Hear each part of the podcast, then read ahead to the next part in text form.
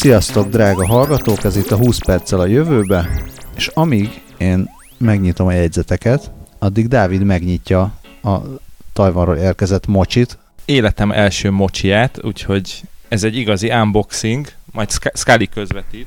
Nem, nem, én arra gondoltam, hogy tartom jaj, neked a mikrofont. Jaj, de nagyon kedves.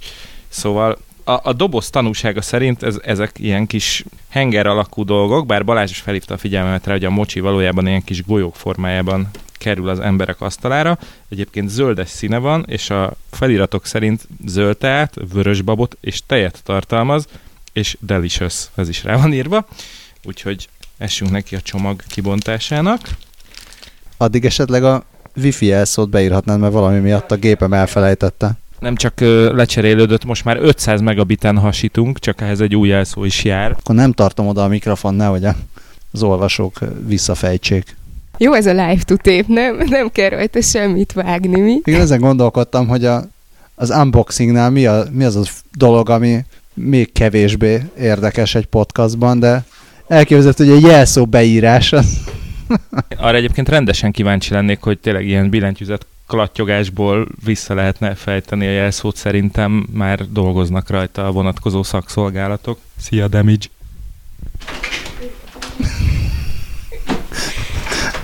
Dávid, Dávid unboxolja a saját lakását. Ollót keres egyébként. Egy késsel próbálkozik. Már egy helyen átjukat. Sikerült, sikerült a külső borítást tulajdonképpen megsemmisítenem, és akkor következik.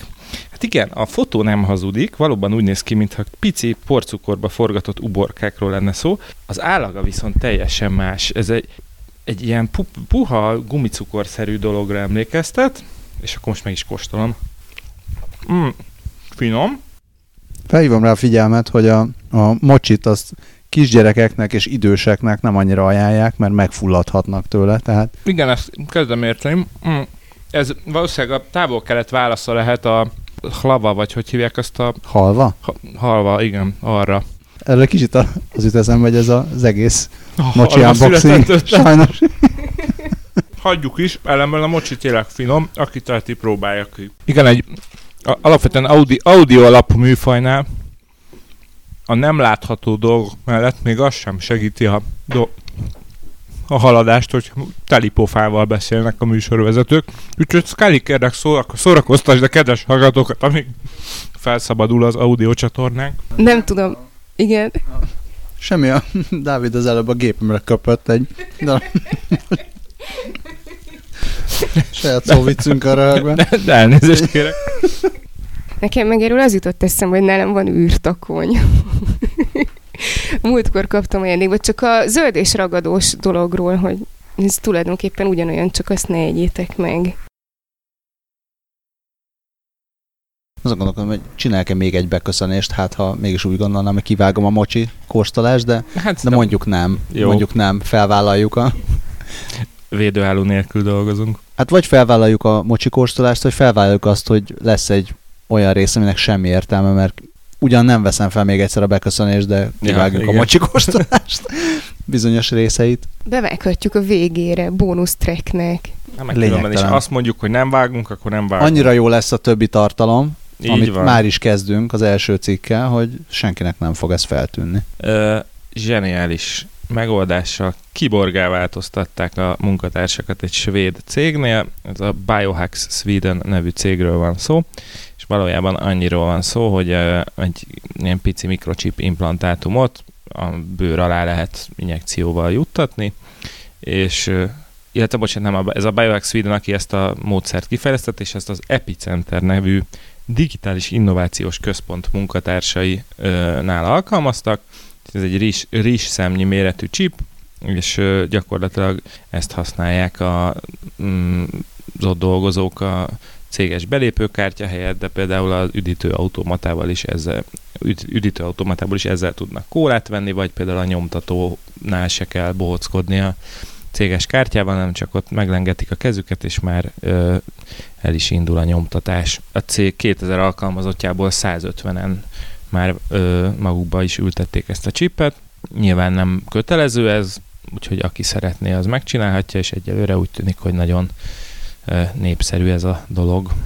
És a rejtett funkciók azok csak akkor derülnek ki, amikor szeretnél felmondani, vagy igen. esetleg fizetésemelést kérsz. Igen, igen, igen.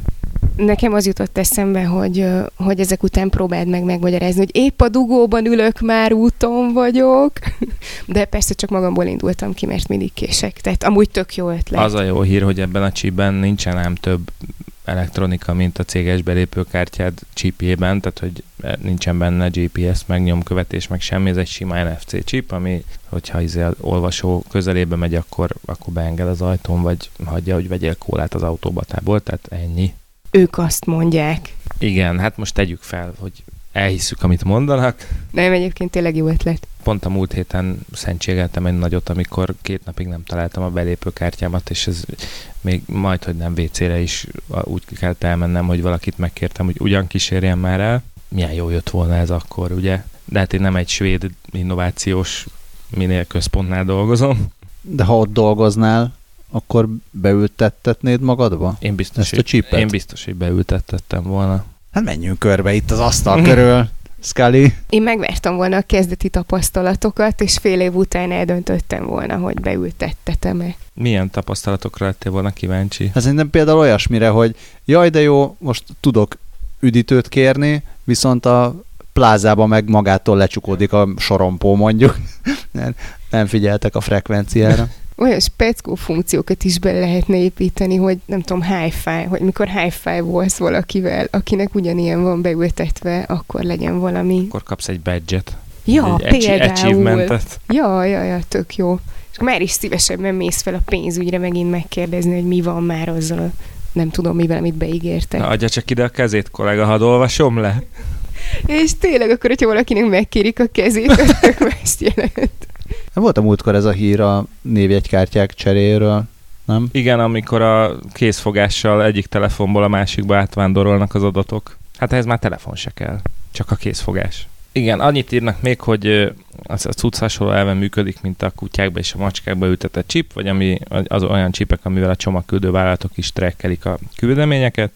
Azt írják, a módszer árnyoldala lehet, hogy bár a csipek nem ártalmasak az egészségre, a begyűjtött adatok túl sokat árulhatnak el a felhasználói szokásokról. Azt egyelőre még nem tudom, hogy milyen felhasználó, tehát hogy mennyi kólát iszol Igen. egy nap, és hány oldalt nyomtatsz ki a céges nyomtatón. Igen, ez ugyanolyan, amit a belépőkártyáddal is igen, tudnak igen, ellenőrizni. Igen. Mérgezett wifi. Igen. Látom. Igen, ez a Boeing Boeingon jelent meg ez a ezért rémhír, rémhírnek is tekinthető valami, mert jaj, jaj, ugyanis a hír szerint olyan ö, úgy tudják meghekkelni a wifi jeleket, hogy az androidos készülékeket simán át, androidos készülékekhez simán hozzá tudnak férni, még úgy is, hogyha az adott készülék felhasználója nem járul ehhez hozzá. Tehát magyarul nem lépsz fel egy wifi hálózatra, csak benne vagy a hatókör, hatósugarában, akkor már hozzá tudnak férni a telefonodhoz. Tüdű és ez a Broadcom nevű gyártónak van egy ilyen System on a Chip nevű cuccát, ez ami ugye egy kicsi áramkörön egy csomó funkciót tartalmaz, és ennek a, ezt a chipet tudja egy Gal Benyamini nevű kutatónak a módszere arra kényszerített, tehát hibát tud benne előidézni, és e- ezáltal lehetővé válik, hogy a támadó módosítsa ennek a kis chipnek a működését. És hát egyelőre ez a tehát egyelőre ez csak egy ilyen proof of concept hiba, amit ez a kutató feltárt, de ettől függetlenül ha ez létezik, ugye akkor ezt már bárki már korábban akár kihasználhatta volna. Uh, igen, az iPhone-ok is uh, sérül, támadhatóak voltak így, viszont ez április elején uh, merült fel ez a biztonságírés, és az Apple azóta már egy patchet kidobott rá. Az androidos készülékek esetében viszont még uh, még akár egy, a mostani, az április 18-án veszük fel ezt az adást, ahhoz képest még kb. egy hétig ö, elképzelhető, hogy sérülékeny marad a telefon, vagy a készülék, bízunk benne, hogy azért ez sok embert nem érint, de azért ez egy ö, érdekes ilyen támadási módszer, amiről korábban én még nem hallottam. Szerintem itt, itt az, hogy most konkrétan leülne a hacker a kávézóba, vagy nem tudom hol, és akkor azt mondaná, hogy jó, most a random kávézóba járó emberek telójára rálépek, tehát ez, ez azért nem túl életszerű, még akkor sem, hogyha ha ezen a proof of concepten túl valaki ténylegesen ezt megcsinálná. Ez inkább csak a, ez a, ez a módszer érdekes, hogy igen, igen, azt igen. gondolnád, hogy ahhoz, de az, az hogy óvatlannak kell lenned, tehát rá kell lépned egy, egy védetlen wifi-re, wifi, vagy wifi-re egy... ahhoz, hogy, Igen. ahhoz, hogy így valami történjen, de nem, hanem, hanem így, így offenzíven lehet ezt, ezt használni. Mondjuk engem is meglep egy picit. Így próbálom kitalálni, vagy így elképzelni, hogy ez így hogy, ezt így hogy. Hát le van írva, hogy konkrétan mi a, mi a módszere ennek a fertőzésnek, de az már ilyen eléggé hardcore informatika, úgyhogy Szerintem ezzel ne, ne untassunk senkit, mert mi se értünk hozzá, igen. de, de mondjuk ez az is, tehát az is mutatja, hogy azért valószínű, nem, nem egészen úgy van az, hogy, hogy itt nem kell a usernek semmit csinálni, mert lámlám meg tudták csinálni a patchet hozzá, tehát azért mégse arról van szó, hogy úgyis teljesen védtelen minden készülék, mert Nem, mert alapvetően ugye nem, a, nem a, a készülékekben van ez a hiba, hanem a, a Broadcomnak a, a routereiben, vagy wifi, igen, tehát a wifi routerekben van a hiba, és gyakorlatilag a, a, az androidos készülékeket, meg az Apple, vagy az iOS-es készülékeket ez ellen az egy hiba ellen kellett felszerelni. Az tényleg csak egy ilyen rövid javítás. Meg ahogy nézem, az a, tehát azt a tulajdonságot, vagy azt a ö, viselkedést használta ki ö, ez a Benjamini úr, hogy ö, vagy hölgy, nem tudom, gel. Az gel, mi? vagy igen. Hát, ha gel, akkor girl, gel. Meg a ki a izé, van, Gal, Wonder Woman? Galgadó. Galgadó. Cigaretta vég.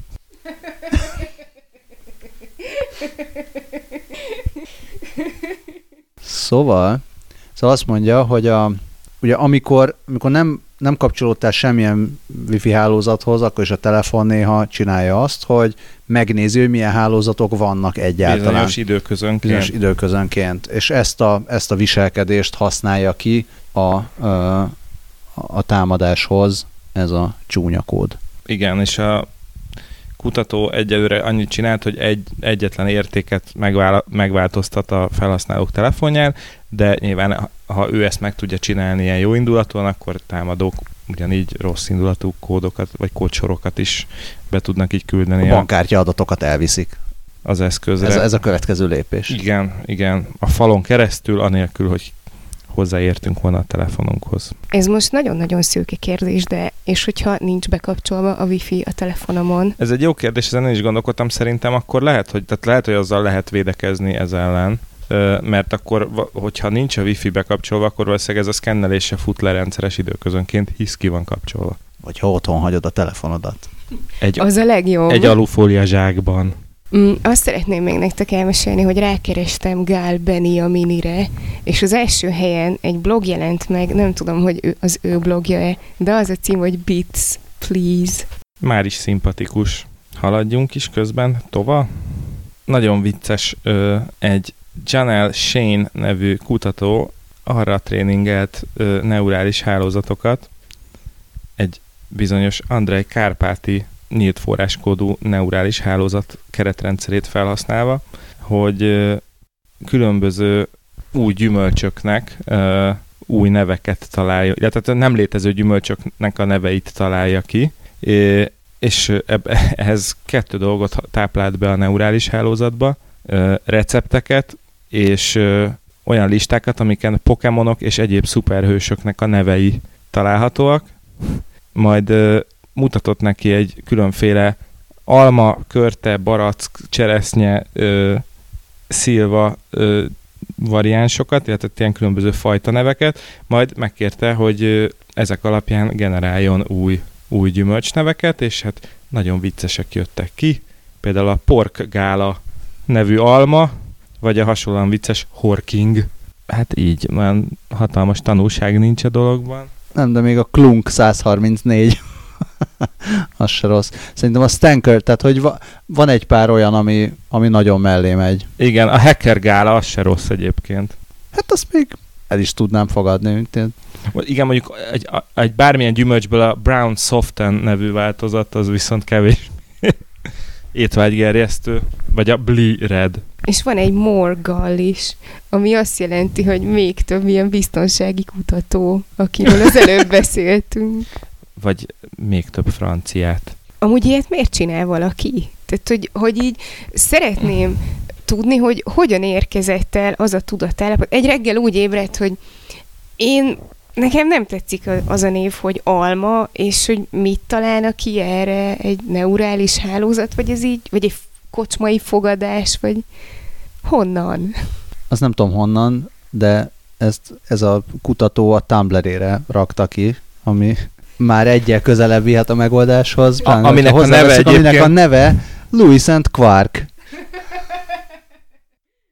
nem tudom, hogy van-e még kérdésed. Ja, nem így, mert nincs oké. Okay. igen, igen, és azt írja magáról, hogy egyébként optikával és biofotonikával foglalkozik, tehát ez valószínűleg csak egy nagyon unalmas este lehetett, amíg várta, hogy a farm izé kiszámoljon neki valami nem tudom, fotonröppályákat, és közben valamivel el kellett ütni az időt. Uh-huh. Na jó. És titeket az nem érdekel, hogy ö, melyik név mihez tartozik? De, mert itt csak a nevek vannak, és annyira érdekel, hogy melyik a cseresznye, a Horsepest, vagy a Rock. Na, igen, igen, erre még, a, meg, és hogy milyen képeket az interneten felelhető gyümölcsök alapján milyen látványt álmodott volna ezeknek a neurális hálózat, engem még az is érdekelt volna. Hát jó. Nem teljesen értem azt, hogy ehhez minek kell neurális hálózat. Tehát szerintem ez egy random karaktergeneráló is képes erre, sokkal kevesebb munkával. Azt hittem, hogy egy három éves kisgyerekre gondolsz. Mi? A kisgyerekek nem találnak ki ilyen ja. egyéni neveket tárgyaknak. Ja, hogy úgy. Szerintem három éves kisgyereket bonyolultabb csinálni, mint random karaktergeneráló. Szerintem nem bonyolultabb, csak tovább tart. Meg több az utómunka. Többet kell debugolni. Na de Balázs. De egyébként szerintem sokkal többen tudnak kisgyereket csinálni, mint neurális hálózatot. Én nem azt mondtam, hogy, nem azt mondom, hogy kevesebben tudnak, csak hogy bonyolultabb. És három éveset. Tehát nem... ja. Egyből. Nem, nem elindítani a projektet. Ja, jó, így már értem. Jött a következő hír, ami igazából én egész, egész eddig azt hittem, hogy, a, hogy te a most elmúlt utazásod alkalmával találkoztál ezzel a felütés miatt. Sajnos nem. A, ez a Kínából jelentjük? Igen, igen. Ö, nem, csak láttam ezt a, ezt a hírt, pontosabban egy videót, és arról szóló ö, ilyen kis kommentárt.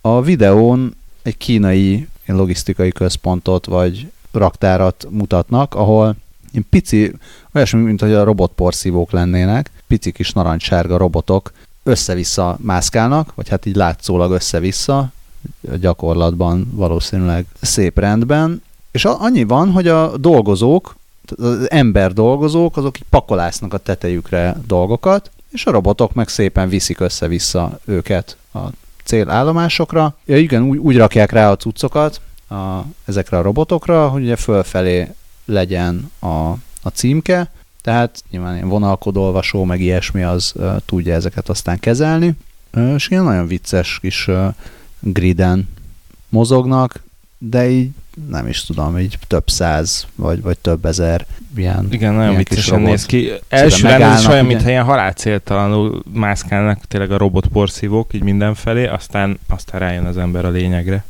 Igen, tehát tudnak, tudnak így borítani, mint a dömper, tehát úgy lerakni magukról cuccot, ugye így egymást elengedik, tehát nagyon, iszonyatosan jól néz ki, és azt állítja a, a cég, hogy itt az embernek csak annyi a dolga, hogy így lerakosgasson minden robotra egy-egy ilyen kis csomagot, és azt mondják, hogy, hogy ezzel a bérköltségeket felére tudják csökkenteni. Nagyon viccesen néz ki ez az üzem, ahol ezek dolgoznak, mert így körülbelül nem tudom, ilyen három méterenként egy egy-egy nyílás van a földben, és azokba borítják bele a rakományt ezek a kis robotok, és akkor az még tök érdekes lenne nézni, hogy vajon miután beesett ezekbe a földön lévő lyukakba a rakomány hova kerül. A cápák megeszik. Igen. Ott is vannak további kis robotok, csak ott nem narancssárgák. Igen, illetve én még azon gondolkodtam, hogy ott van az a szerencsétlen egy darab ember, aki így pakolja a robotok tetejére a holmit, hogy azt már nem tudták akkor egy robottal megoldani.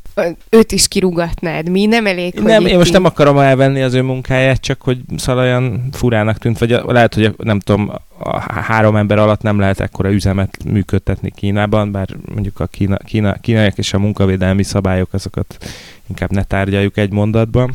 Igen, és azt is írták, hogy, hogy mennyi 200 ezer csomagot tudnak el, eljuttatni, vagy ki széthordani 24 óra leforgása alatt. É, igen, igen, egy nap alatt 200 ezer csomagot tudnak elrendezni, és és hogyha leme, é, elkezdenék érezni, hogy merülnek lefelé, akkor szépen oda mennek a töltőz, és így rátolatnak, és feltöltik magukat. Az cuki, olyan robotporszívó is volt nálam tesztelésen. És megnézem, amikor itt a raktárba elindul a robotporszívó a kis testvérei között. Na mindegy, nagyon aranyos videó. Mindenki nézze meg, és uh, akár örüljön annak, hogy már itt a jövő, akár rázza az öklét az ég felé, hogy elveszik a robotok a raktárosok munkáját. Mindezért egyébként egy HIK Robotics nevű cég tehető felelőssé. Odaírjanak, hogy nem oda menjenek tüntetni. Igen. Erre, ahhoz viszont így nekem el, eszembe jutott közben egy szóvic, csak már nem mertem mondani, mert úgyis annyira rossz, de hogyha úgy hívják a céget, hogy HIK, és ezek ilyen kis robotok, akkor elnevezhették volna hikomatnak. Hát ez fiatalabb hallgatóink nem fogják érteni. Szerintem az idősebbek közül se sokan. Igen. De egyébként abszolút minőségi munka. Én... Ínyenc. Igen. Kézműves. Hát ha már ilyen kétütemű gépekről van szó, akkor mi a második üteme ennek a témának? Ez nagyon szar volt. Nekem tetszett. A mozgó kínai izgő mozgó kis robotok után ugorjunk át egy másik kontinensre, mégpedig San Franciscóba, ugye, ami a szilícium völgyhöz nagyon közel van, és rengeteg új fejlesztést próbálnak ott ki. Na hát így ennek, ennek köszönhetően már járja Fra- San Francisco utcáit a Marble nevű ö, önvezető robot, a, amely falafelt szállít házhoz a kedves fizető vendégeknek, és egy aki mm, nézett sok szifit, az már bizonyára találkozott a LiDAR vagy LIDAR nevű érzékelési módszerrel, ez végül is olyan, mint a radar, csak fénysugarak segítségével tudja felmérni a körülöttünk lévő tereptárgyakat, és ez a Marble nevű robot ilyen LiDAR-t használ arra, hogy eligazodjon a, ö, a világban. San Francisco utcáin. Ó, igen. ö, igen, és, és itt a, az, mm, az IT 24 nevű, ö, ja nem, bocsánat, az nem az, azt félrenéztem. Tehát, hogy itt, itt ö, szállítja ezt a falafelt, ehhez egy ö, nagy felbontású háromdimenziós térképét készítették el annak a ö, környezetnek, ahol a Marble működik, vagyis hát abban a néhány utcában gondolom, azt így ilyen nagy felbontásban lemodellezték, és e, ennek segítségével tud eligazodni a robot, és e, e, emellé még persze az embereket is szépen ki tudja kerülni. Valami hasonló már működik Washingtonban is, nem? Mint ha beszéltünk volna ilyesmiről. Igen, az a kis kerekes igen. doboz, ami, ami azt hiszem pizzát szállít Ö, igen, igen, meg bevásárlás, és úgy reméljük, hogy Starship Technologies volt a cég. Igen, igen, igen. Bocsánat, csak amikor az előbb azzal kezdhető kis, akkor így elkezdtem gondolkodni, hogy kist szállított, de nem, hanem pizzát. Azt majd Franciaországban.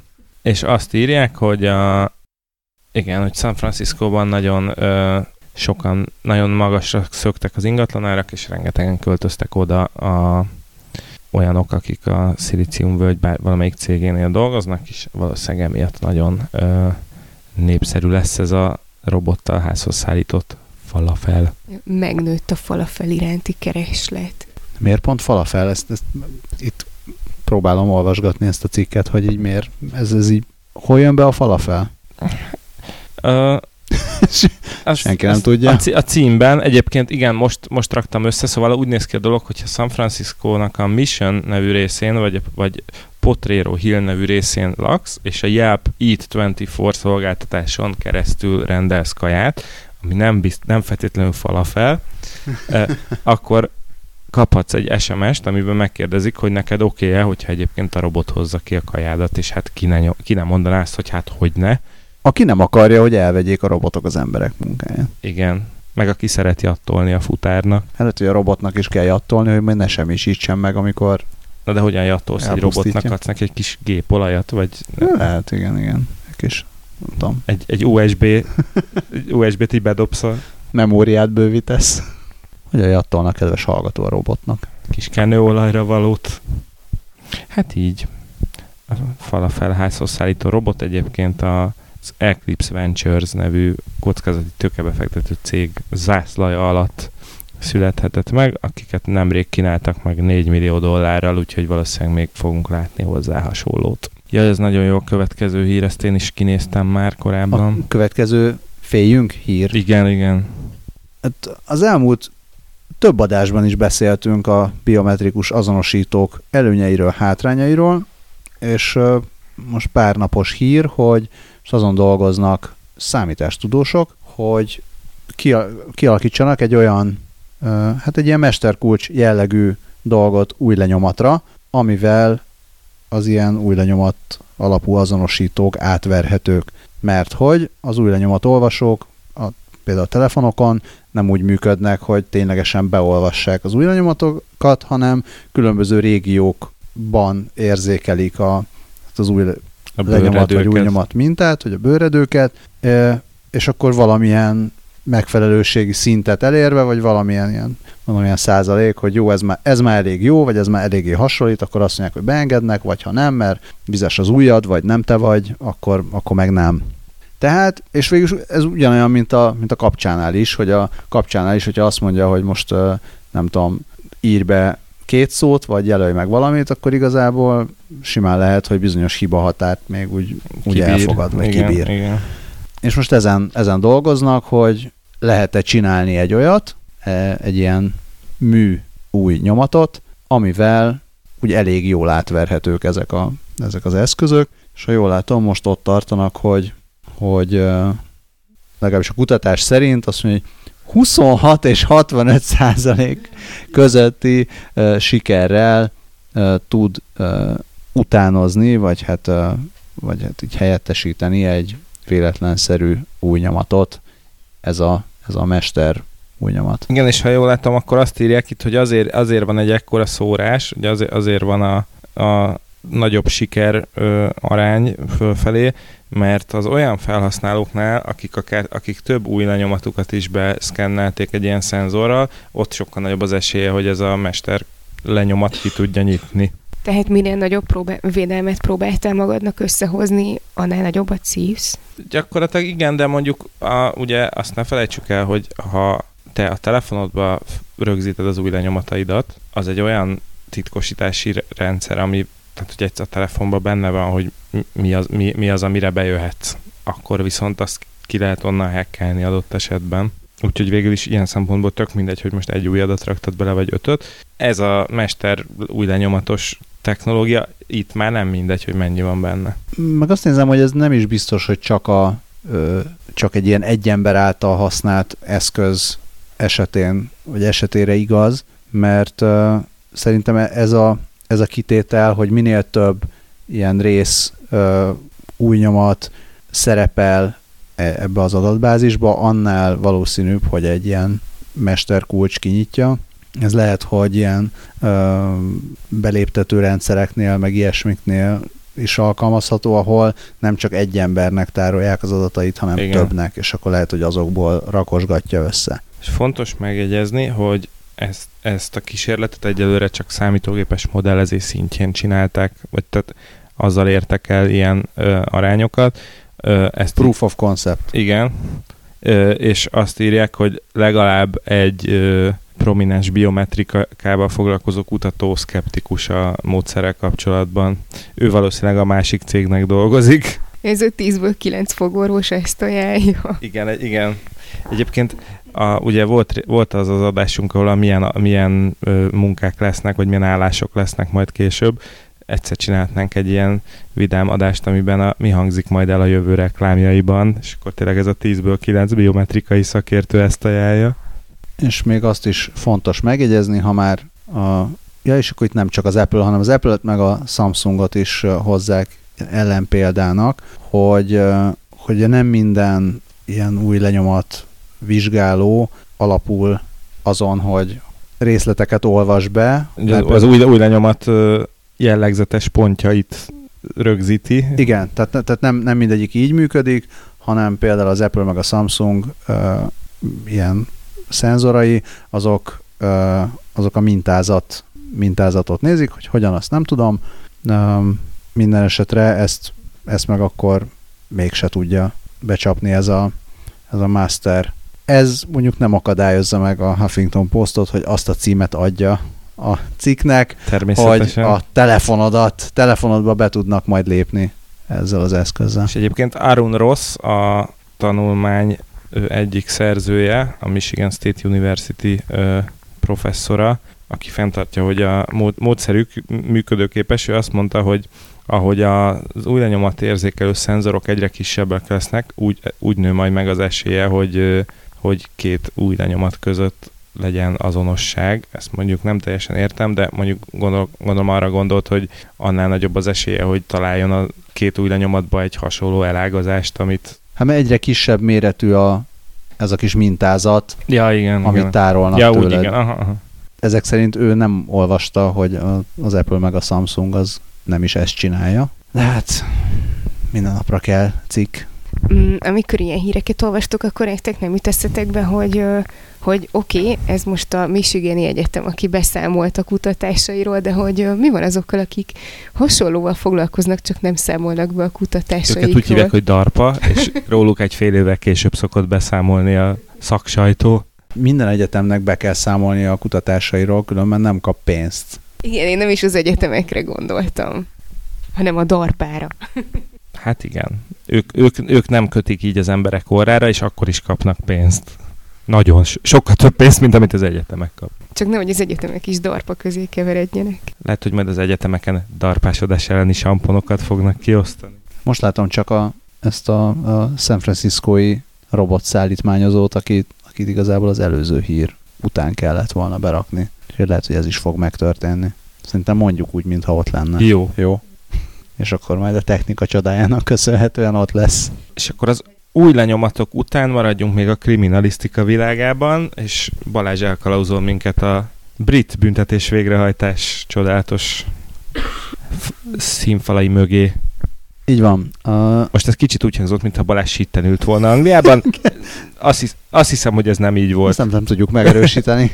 Hát ez, ez egy olyan hír, ami, amire már magában a cikkben jelezték, hogy ez az egész, egy, ez az egész csak PR és terelés, és arról terelik el a figyelmet, hogy milyenek az állapotok a brit börtönökben. Minden esetre felállítottak egy drón ellenes osztagot az Egyesült Királyságban, hogy a börtönbe drónnal csempésző emberkéket megállítsák, ugyanis csempészárút rájöttek a gondolom hozzátartozók és egyéb élelmes emberek, hogy drónnal könnyedén lehet mindenféle tiltott dolgot becsempészni a börtön lakóknak.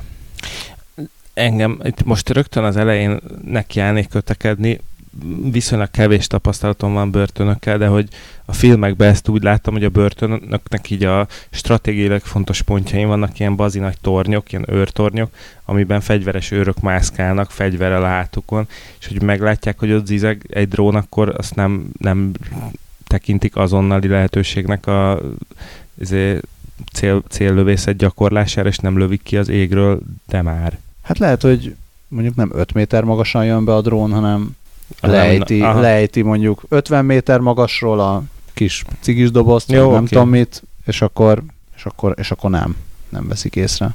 Vagy hát az is lehet, hogy azt mondja, hogy uh, itt, ha jól látom, akkor főleg mobil eszközöket, uh, dohányárút és pszichoaktív anyagokat uh, juttatnak be a BV intézetekbe, és uh, azt, azt mondja, ez a John Pod, Podmore nevű ember, aki korábban a a brit büntetés végrehajtás korrupció ellenes egységénél dolgozott, azt mondja, hogy évente egy olyan tízezer mobiltelefont találnak, a, tehát illegálisan becsempészett mobiltelefont találnak a börtönökben, de ö, mindössze 33 esetben jelentették, hogy ilyen drónos csempészés történt.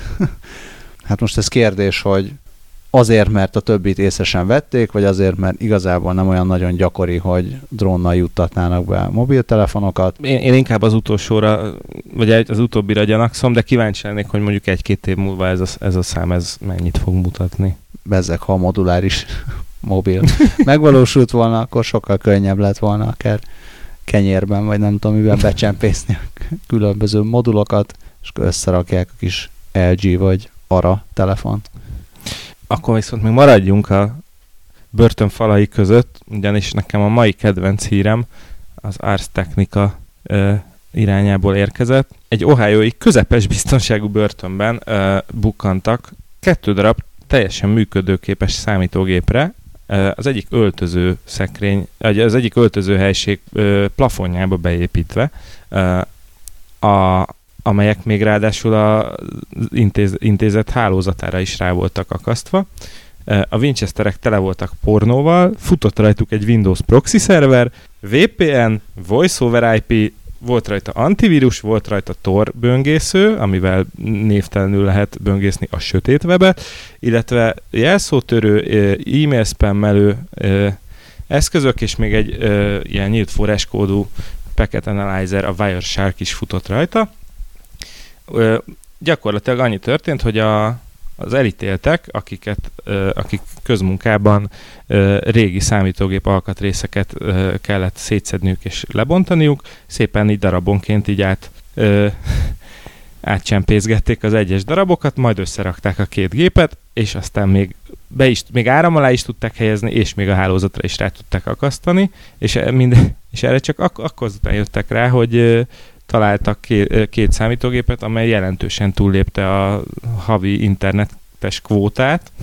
Körülbelül négy hónapig egyébként, négy hónapig futottak ezek a gépek, majd három hetes keresés után bukkantak rájuk, egy olyan területen, ahol egyébként a felügyelet nélkül nem léphetnek be a, az elítéltek, viszont egyébként a, miután megvizsgálták a, a merevlemezeket, azt találták, hogy többek között az elítéltek következőkre használták, ö, igényeltek hitelkártyát, ö, adócsalással kapcsolatos információkat kerestek, természetesen más el, tehát elítéltekre vonatkozó ilyen, mi az? A, Fájlokat, mindenféle adatokat és infokat kerestek, igen, és ezeken a gépeken keresztül szerezték be azok a, olyan ö, belépőkártyákat, amivel tiltott helyekre is eljuthattak a, a börtönön belül. Úgyhogy... Hát mindenesetre az biztos, hogy szabadulásuk után szerintem úgy állásajánlatban nem lesz hiány. Igen. Különböző IT és biztonsági cégektől. Igen, és lehet, hogy a, a közepes biztonságú börtön az nem egy besorolás lesz, hanem egy minősítés innentől Ohio-ban. De ez mennyire durva, mert hogy, hogy ennyire ügyesen, okosan összerakták az egészet, és azon buktak le, hogy túl nagy volt a forgalom, nem? Tehát, hogy erre nem gondoltak? Hát igen. Igen, lehet, hogy akarták bővíteni, aztán már csak addigra már lebuktak én, én csak azt nem értem, hogy, hogy e, azt így hogy, hogy rakták össze, hogy figyelj már, ha itt kiütjük a izét, a plafonba azt a gipszkartonlapot, akkor itt lesz az a kábel, ahol rá tudjuk akasztani a, a hálózatra a cuccot. Vagy itt van az a router. Nem láttál elég börtönös filmet? Biztos bement valaki, úgyhogy magára tetováltatta a börtönnek az a kapcsolási rajzát. Igen, hogy hol van a soros kapcsolás, mi? Na, ne politizáljunk. Nem, nem tudom, dicséretet érdemelnek. Szóval Abszolút, ez, szerintem ez egy nagyon cuki hír. Ezt hát, öten hozták össze. Ezt öten mindezt. hozták össze, igen, és Randall Meyer, az Ohiói Inspector General, akármi is, akármi is legyen ez a, ez a titulus, azt mondta, hogy annyira béna volt a börtönben a biztonság, hogy ezeknek a, az elítélteknek hozzá se lett volna szabad jutnia ezekhez az alkatrészekhez, és még azután, hogy megszerezték, több mint 500 méteren keresztül hurcolták ezeket az alkatrészeket keresztül az egész börtönön, úgyhogy több biztonsági ilyen ellenőrző ponton is keresztül mentek, és senki nem állította meg őket soha. Úgyhogy ha bűnözni szeretnétek, Ohio tártkarokkal és gyors internettel vár mindenkit. Annyira el tudom képzelni, hogy ebből is valaki csinál egy sorozatot, mert mint hogy az alapötletből. Van az Orange is the New Black sorozat, ami ugye ilyen női börtönös. Tök igen, igen. Szerintem tök érdekes, úgyhogy én elolvastam a könyvet is, amiből készült. A könyv az magához a sorozathoz képest tök unalmas, tehát hogy így jó ilyen az alapvető karakterek benne vannak, de hát ez így megtörtént eset, ez nem olyan izgi. Ebből mit lehetne kihozni? Tök poén. Én Orange is the New Blackből csak egy ilyen módosított plakátot láttam az amerikai elnökválasztás eredményei után. Ugorjunk a, hát talán a legjobb név ebben az adásban, Jürgen Schmidt-Huber. Ó, igen. Mit mondott Jürgen Schmidt-Huber? Uh, nagyon sokat beszélgettünk már ebb, a 20 perccel a jövőbe adásaiban arról, hogy majd a mesterséges intelligencia jön, azt jól elpusztítja az emberiséget. És Jürgen Schmidt-Huber személyében halvány reménysugár látszik felcsillanni azoknak, akiket nagyon megijedtek. Ő egy német informatikus, aki, azt mond, aki mesterséges intelligencia kutatásával foglalkozik, és azt állítja, hogy 2050-re a mesterséges intelligencia bőven meg fogja haladni a, az emberi agy képességét és kapacitását. Ez nem egy különösebb újdonság, ez hasonlót már hallottunk, de azt is mondja, hogy emellett a robotok addigra képesek lesznek majd jól érezni magukat, szórakozni, sőt, akár szerelembe is, is eshetnek, és kolonizálhatják a galaxist. És aki attól tart, hogy na, egy kicsit visszamegyek, mert mielőtt nagyon beleugranék, Schmidt Huberről azt, azt érdemes tudni, hogy ő egy olyan algoritmusokat fejlesztett már ki, aki, amik például lehetővé teszik, hogy a számítógépekkel hangalapon kommunikáljunk, vagy, vagy például olyan algoritmust, ami a mondjuk kínai és angol fordítást megoldja az okostelefonokon. És a Guardian-en van egy szép hosszú cikk, amit tényleg mindenkinek ajánlok végigolvasni, aki, uh, akit érdekel a téma. Schmidhubernek van egy Nicense nevű cége, azért nyomtam meg az N betűt ennyire az elején, mert kettő darab N-nel kezdődik a cégnek a neve, uh, és uh, ők a, tehát a saját elmondása szerint a valódi mesterséges intelligencia kifejlesztésén dolgoznak.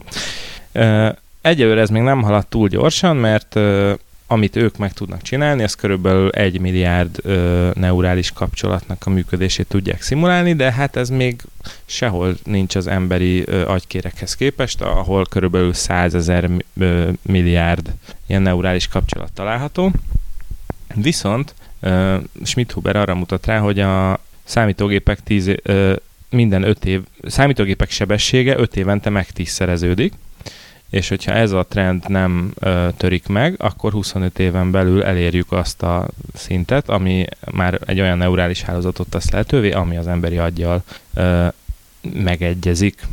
És azt is mondja, hogy nagy, néhány évre vagyunk az olyan szintű intelligenciák létrehozásától, ami már egy ilyen egy okosabb állat, például egy varjú ö, szintjét ö, eléri.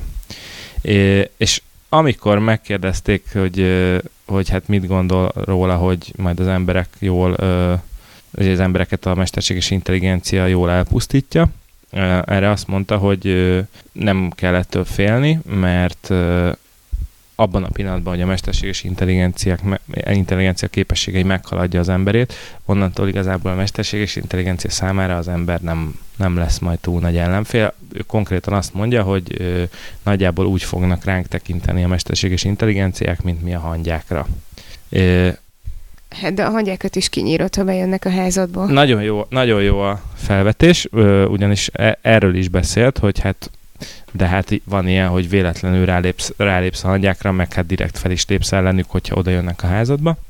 Amire Schmidt-Huber azt mondja, hogy ez így van, viszont ez még, mégis még mindig egy elenyészően kicsi szám a világ teljes hangya populációjához képest, és mindeközben meg a, nem tudom, az erdőben meg vidáman élnek a hangyák, rá se bagózik senki.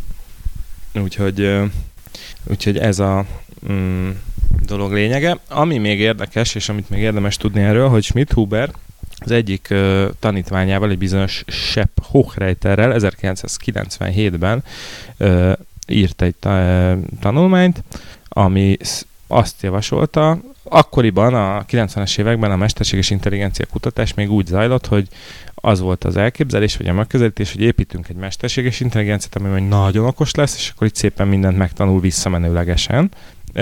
A Schmidt-Huberék viszont azt a megoldást választották, ami jobban hasonlít az emberi agy működésére, hogy, hogy, hogy először tehát hogy alulról építkezik fölfelé, először a nagyon egyszerű alapokat tanulja meg, aztán szépen halad az egyre absztraktabb dolgok felé. E, ezt a módszert pedig Long Short Term Memory-nak, vagy LSTM-nek, magyarul elestem,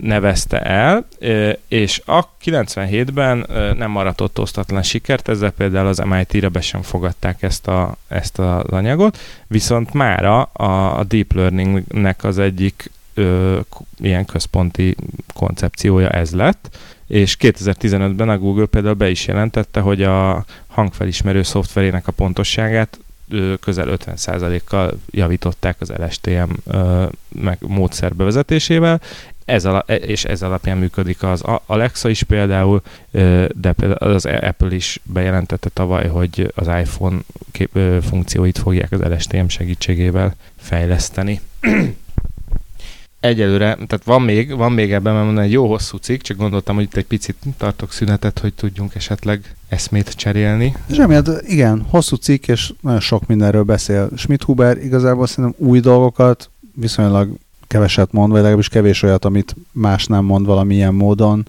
Igen, van ez, hogy a, majd, a, majd a robotok, vagy a mesterséges intelligenciák ö, maguknak megcsinálják a, az érzelmeket, vannak ilyen romantikus elképzelése, és egyébként a, a cikk arra is kitér, hogy azért nem, nyilván semmi nem egyértelműen elfogadott a tudósok körében, de maga Jürgen Schmidhuber is egy ilyen Megoszt, ellentmondásos megosztó figura, figura igen. meg megosztó, tehát az, hogy most ő a mesterséges intelligencia kutatás Nógrádi Györgye-e, vagy pedig Elon vagy pedig nem, vagy Elon musk igen, szóval ebből ez olyan nagyon nem derül ki, lehet, hogy a kettő keveréke, hogy így kell neki nagyokat mondania, viszont azért van egy, van egy elég tisztességes, tudományos uh, háttere, szóval azért Kó- valószínűleg nem, nem teljesen, azért nem igen, lehet nevezni. Igen, nem, nem Kókler, annak ellenére, hogy milyen vicces sapkája van meg szakálla. Ne, nekem azért akadt meg a szemem ezen, mert, mert igazából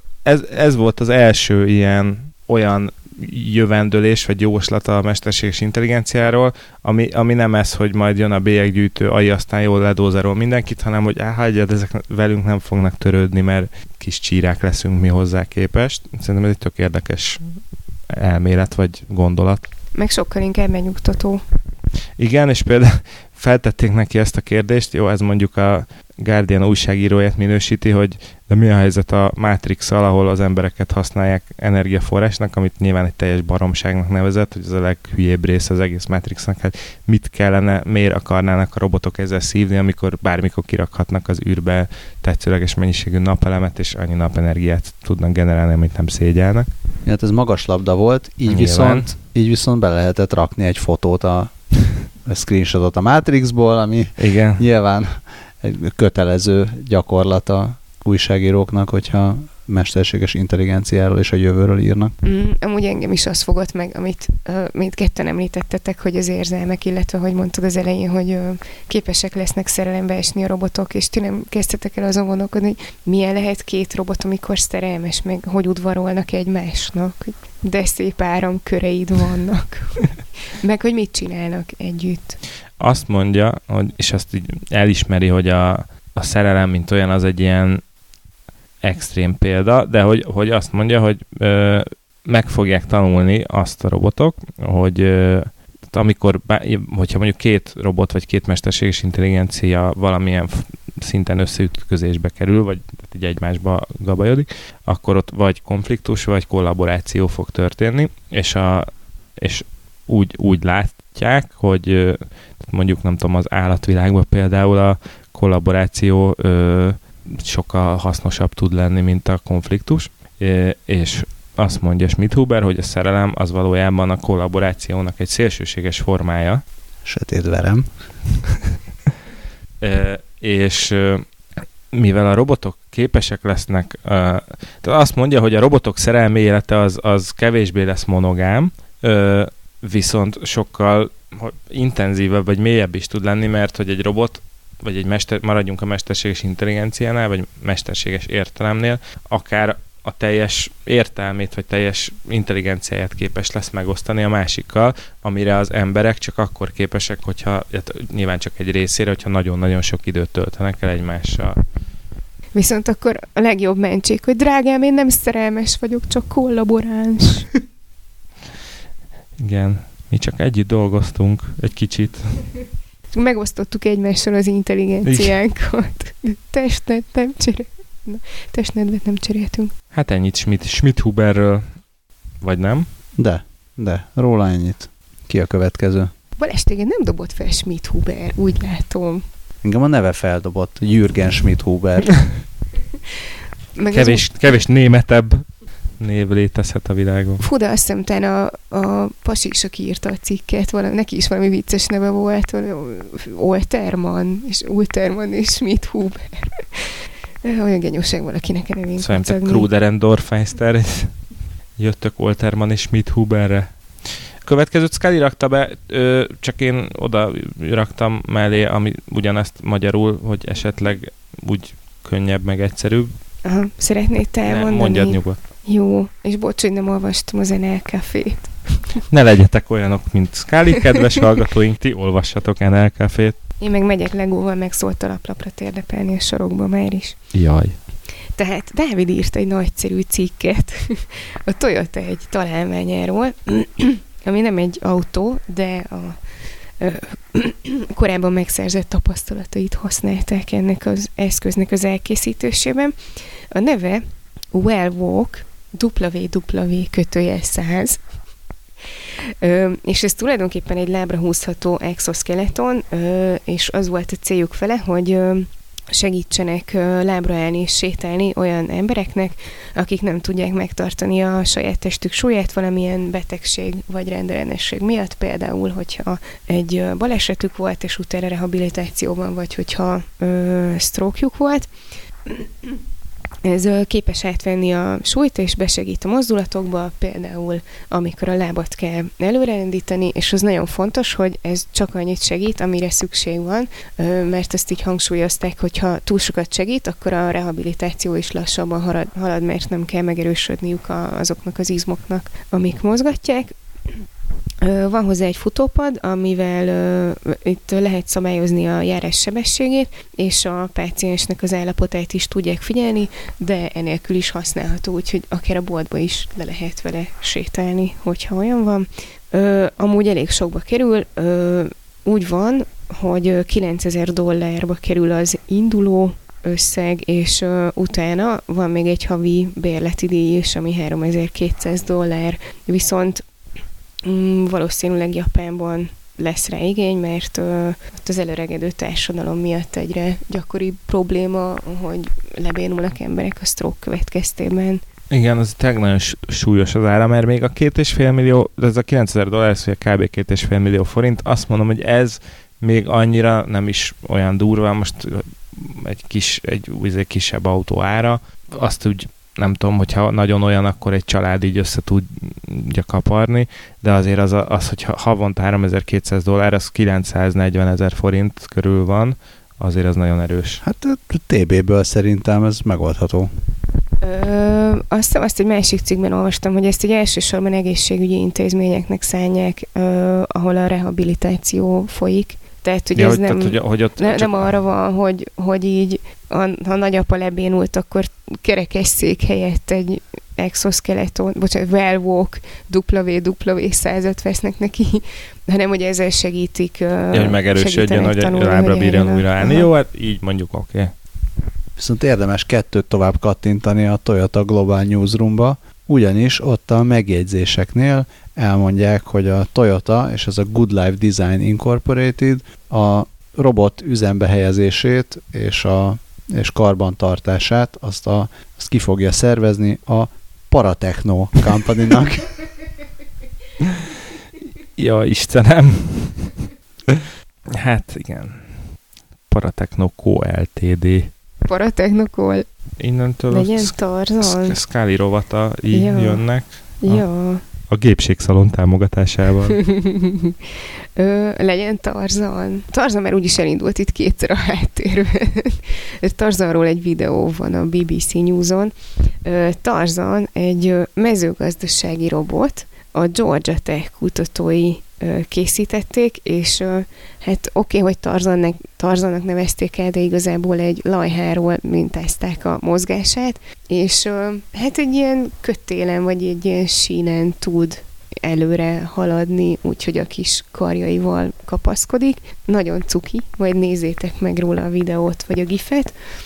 És ö, azt mondták a kutatók, hogy ö, hogy azt a problémát próbálták kiküszöbölni, hogy úgy tudjon mozogni ott ez a robot, hogy ne kelljen semmi emberi közreműködés, mert hogyha, hogyha ott így gurulnak a kis gépek, ahhoz is előbb-utóbb kell valami ember, a drónt röptetni, vagy utána tudom, koordinálni, ahhoz is kell ember. Tarzan viszont így egyedül tök ügyesen elmászkál a veteményes fölött kihúzott ö, sinen, és ö, egyébként a feladata az így alapvetően most még annyi, hogy ö, képeket készít arról, hogy hogyan nő a termés. Ö, ezekre, hogyha kitalálnak valami algoritmust, akkor tudják elemezni is, hogy most így ez mennyire jó, és azt is tudják nézni, hogy van-e valamire a szüksége, van-e valamire szüksége éppen a, az adott növényeknek. Hogyha van, akkor állítólag a jövőbeni tervek szerint Tarzan ezt is tudja orvosolni, hogy kell egy kis trágya, vagy bármi. Bár jelenleg azt hiszem, hogy még nincs És algoritmus. azt már Szarzannak fogják hívni. Dávid az alacsonyan függő gyümölcser nyúlt. a betyárkört. Na jó. Ezt majd vág ki. Lehet, hogy ilyen nevet is kitalált volna a neurális hálózat valamilyen gyümölcsnek. Nem is mondom tovább. Hát ugye a betyárkört ezt már vág ki, semmi ez. szóval Tarzan. Tarzanban az a jó, hogy hogy ugye így föl alá tud vonulni ezeken a kábeleken, és az egy, egyik kábelről a másikra át tud lendülni, ezzel egyben madárjesztőként is funkcionál. Erre nem gondoltak, úgyhogy ezt gyorsan le kell védetni. És egyébként még olyan tervük van, amellett, hogy madárjesztőként alkalmazzák, ezt majd így rájönnek, nem tudom, két hét múlva, miután meghallgatták az adásunkat, hogy ö, ö, azt tervezik, hogy napelemmel tudjon működni, és akkor aztán ott így idők végezetéig tud ott lengedezni, és küldözgetni a képeket. Vagy idők végezetéig, vagy amíg le nem esik, mert itt azért a videóban, spoiler, mutatják azt is, amikor leesik. Talált rögni a robotokon. Kihívásokkal küzd. Ez csak azért, hogy leessen a poén. Szerintem, hogyha napelemet raknak bele, akkor valahogy ezt a leesést is ki fogják küszöbölni. Én bízom Tarzanban. Én egy ilyen nagyon cuki utópiát láttam most egy pillanatra magam előtt, hogy az emberiség már réges-régen kipusztult, de egy kicsi, izé, georgiai ilyen ta- tanösvényen, vagy tan, izén, még Tarzan vidáman ott ugrál egyik kábelről a másikra. Legyen már egy Jane is, és akkor hadd legyenek szerelmes Jó, robotok, és osszák meg egymással az intelligenciájukat. Tehát ti most a Wally 2 plotját raktátok itt össze? Én még az egyet sem láttam. együtt. Nem láttad a Wall-it? Nem. Hát nézd már meg. Jó. Esetleg lehet ilyen kis 20 perccel a jövőbe filmklubot is csinálni, amikor megnézzük a Wallit közösen. Jó. És azt közvetítjük, ez biztos szórakoztató lesz. Egyébként te már bedobtál egy filmklubos ötletet, azt mondtad, hogy van valami nagyon jó sorozat. Még fél évvel ezelőtt mondtad, és még nem néztem erre, de talán Humans? Humans? A Humans. A Humans még mindig nagyon jó. Ja, jó. Csak én annak már láttam az első két évadát, ami a, azt hiszem ennyi van belőle, de lehet, hogy készül harmadik.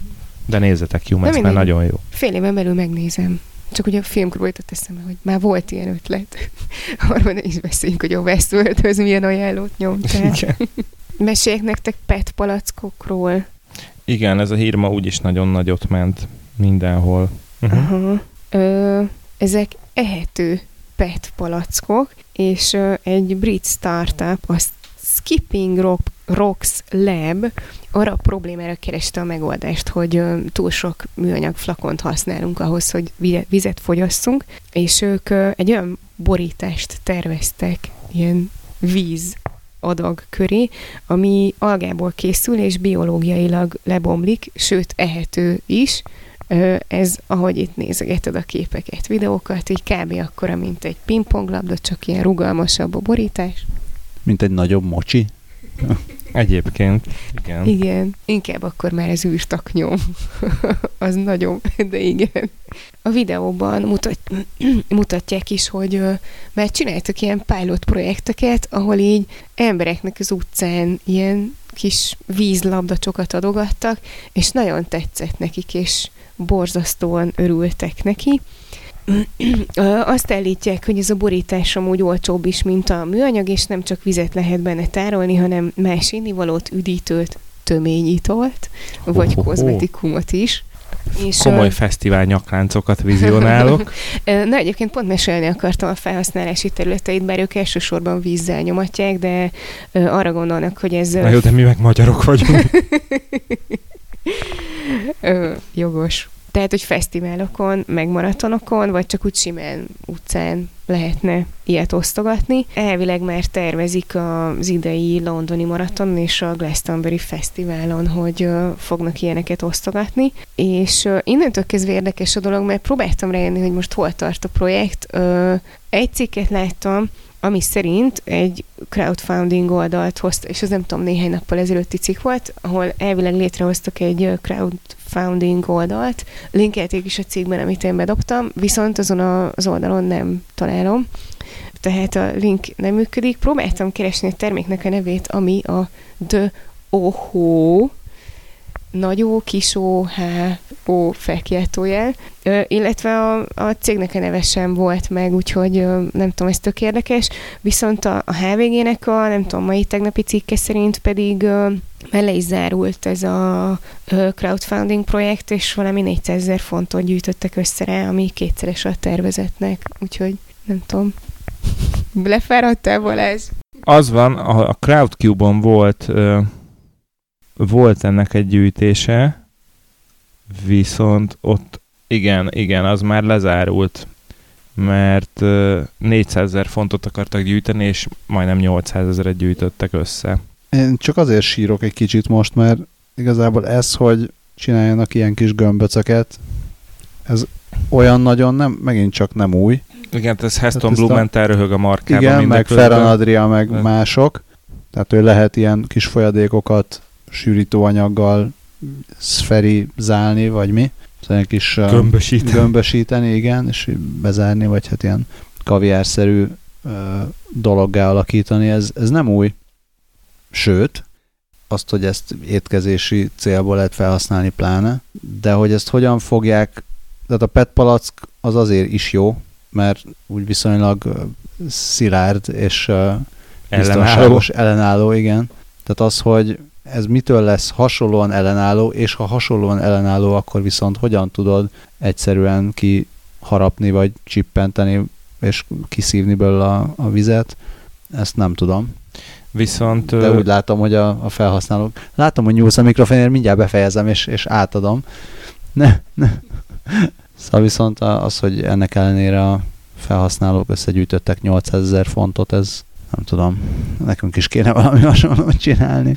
Fogjunk egy 15 évvel ezelőtti ötletet, vagy 10 évvel ezelőtti ötletet, és csattintsunk fel rá egy ezért Kickstarter-t, hát ha bejön. Csak csináljunk rá egy olyan, ugyanolyan meggyőző és szuper videót, mint amit ők nyomtak rá. É... Szerintem, szerintem fejlesszük ki mondjuk a fórumot, vagy a message boardot. Uh-huh. Jó, jó, jó. És adjuk el a Redditnek, a 4 én azt gondolom, így az első benyomásaim alapján, hogy itt nem elsősorban az a része lesz a PET palacknak az érdekes, hogy ellenálló, hanem inkább az lesz az érdekes, hogy ahol eddig csomó PET palackot használtak, ott nem lesz annyi szemét, szerintem. Tehát, hogy mondjuk tényleg egy ilyen ha belegondoltok, hogy egy nagy színpados koncert után mennyi pohár van eldobálva az izén, ahhoz képest lehet, hogy lesz egy ilyen kis ilyen kis izé, gombóc tartókád, amiben, ami ugye ilyen harcsell és ellenálló, és abból kiveszel egy ilyen golyót, és bedobott koncert közben, és akkor nem kell eldobálni a ilyen poharat. Kis tojástartó. Én meg csak azért kapadoztam nagyon, mert amikor a PET palack előnyeit soroltad, akkor én még azt is közbeszúrtam volna, hogy egy PET palack általában minimum fél liter vizet tud magában hordozni, míg a kis pingponglabda az ugye egy kortnyi, tehát hogy direkt úgy tervezték. Ennyi. Hashtag töményitalok. Viszed magaddal az ilyen medicinlabda méretű, ilyen wobbly izét. Hát igen, és akkor, és akkor egybe letold a torkodon, hogyha megszomjaztál, vagy különben így szétlocson az arcodon. A marmon kannás bor helyett. De is lehet, hogy mindenki ilyen alga kivonatot visz majd magával, és akkor magadnak gyártod a csapvízből ezeket a kis gömböket. Teljesen jó. Te a vízben gondolkozol folyamatosan, te meg a piában. Tök jó. Ez mit mond errólunk? Balázs szomjas, én meg alkesz vagyok. Én, én bolykottálom a selfie bot. Jó, semmi gond. Így fog nektek hülyeség nem, rovatot ez, hozni. Ez nem ellenet szól, de én nem, megrögzötten gyűlölöm a selfie botokat, meg amúgy a selfie-t is, mint olyan. De azt ugye tudod, hogy csináltunk együtt is Igen, selfie, tudom, selfie bottal. Tudom. Ráadásul az én selfie botommal, úgyhogy igazán kussolhatok. Ja, jó van, de nem vagy képmutató egyáltalán. De hát, ha hát ha meg tudom változtatni ezt a véleményedet egy picit, mert az egyik, egyik ilyen legérdekesebb tanulsága a tajvani utamnak ja. az volt, hogy egészen más kontextusba helyeződött ez a mindent lefotózok, és Aha. mindenhol szelfizek kultúra. Mert ugye az ember látja az ázsiai turistákat, vagy távol-keleti, vagy nem tudom minek mondjam, mert India és Ázsia, de hogy ezeket a távol-keleti turistákat látod, és azt látod, meg így röhögsz rajta, hogy á, ezek mindent fotóznak, és ez mennyire vicces, de kiderül, hogy ők otthon is ezt csinálják, és valahogy ott, ahol nem, ahol ez nem úgy nyilvánul meg, hogy itt vagyunk, mint többségi kultúra, Aha. és látjuk a, a fura idegeneket. A, a fura idegeneket, akik így egy, akár csoportosan, akár így egyénileg ezt csinálják, hanem ott a, a saját közegükben látod, hogy ezt csinálják mindenhol, hm. akkor, akkor egy idő után az egész így átfordul, és nekem legalábbis így, ha nem is azt mondom, hogy iszonyú szimpatikus lett az egész, hanem, hanem láttam, hogy ezt így annyira ilyen, ilyen természetes lelkesedéssel csinálják, hogy nem lehetett haragudni. Nem, nem is az, hogy haragudni, nem, nem is lehetett már valahogy úgy hozzáállni, Aha. hogy ez milyen hülyeség, mert, mert tökre azt éreztem volna, hogy én vagyok a, én vagyok az öreg ember, vagy nem is tudom, Aha. az ilyen, ilyen, ilyen zárt agyú valaki, ilyen gyepes, hogy nem látom, hogy ezeknek ez ilyen tényleg, tényleg ilyen tök nagy örömet okoz, és már így kezdtem, kezdtem így külön figyelni erre, hogy tényleg mindenhol, a tengerparton, meg akárhol, az emberek az idő 90%-ában azzal foglalkoztak, hogy beállítsák a tökéletes képet, és, és nem tudom, így valahogy sokkal toleránsabbá váltam ezzel kapcsolatban. Tehát ugye eltűnt, eltűnt ez a fajta ilyen, ilyen ne, rögök, hogy nekem, mit csinálsz. Nekem alapvetően a fotózással nincsen bajom, sőt, én nagyon szeretek fotózni, meg tökre szeretem a szép fotókat, meg minden.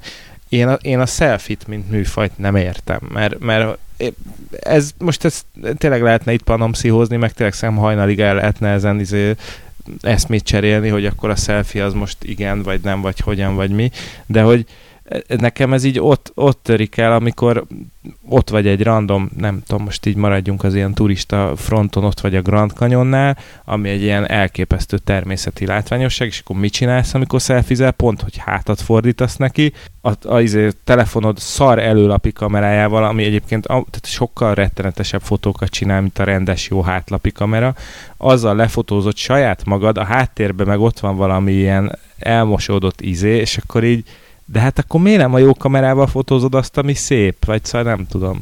Ö, szerintem ennek pont az a lényege, hogy a Grand Canyonról már ezer millió csodálatos és jó és nagy felbontású fotó készült, amit megkereshetsz a neten, de az, hogy így te ott vagy, az ilyen egyedi. Igen, és de hogyha, ezzel azt dokumentálod. De hogyha, ezt értem, de hogyha én ott vagyok, akkor, akkor nem, tehát hogy én, hogyha ilyen, ilyen helyen is vagyok, akkor én próbálok keresni valami olyan szöget, vagy valami olyan izét, amit még nem láttam 15 ezerszer, és nekem az a tudat, hogy azt a fotót én csináltam, amikor ott voltam, az sokkal többet ad annál, mint hogy van rólam egy kép, ahol ilyen hülye szögben a fél alkarom ott van még benne a képbe, egy állok valahol. Mert másról szól mind a kettő. Tehát amit, amit megszoktál te, hogy miért fotóz az ember, azért fotóz az ember, hogy emléke legyen erről a, helyről, arról, hogy ott volt, stb. Míg ezeknek a szelfiknek nem, az a, nem ez a funkciójuk, uh-huh. hanem az, hogy legyen egy rövid életű jelzés arról, hogy én itt voltam.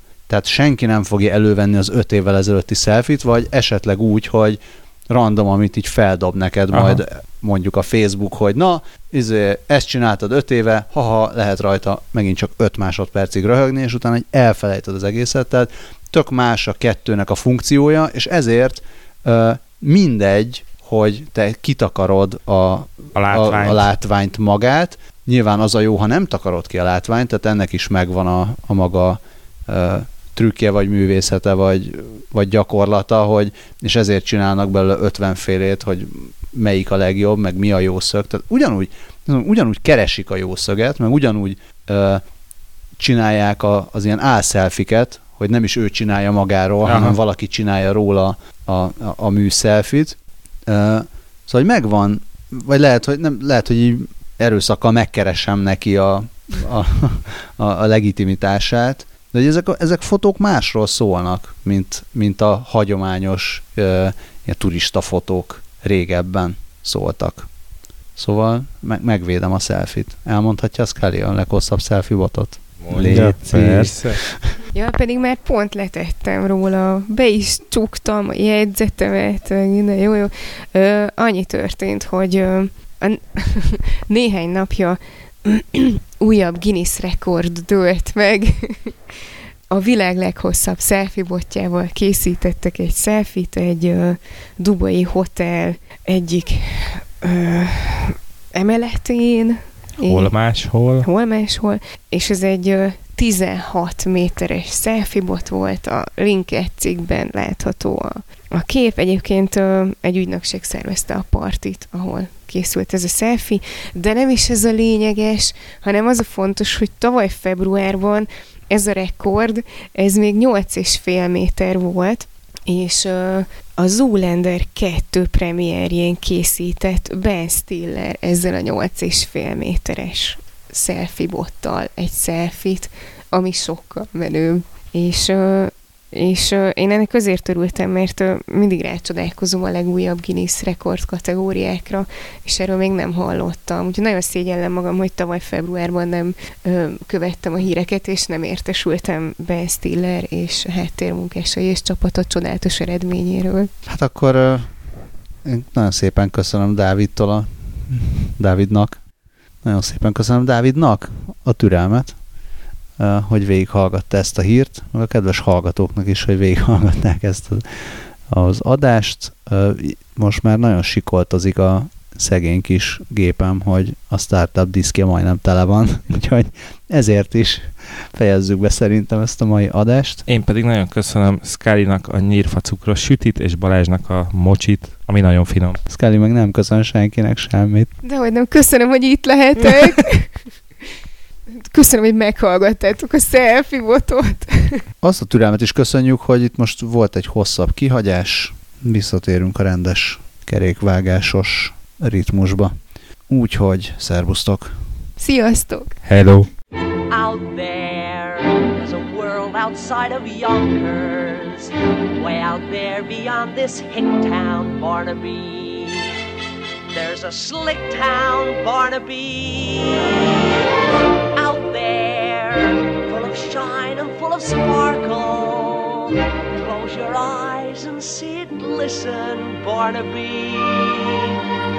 Listen, Barnaby.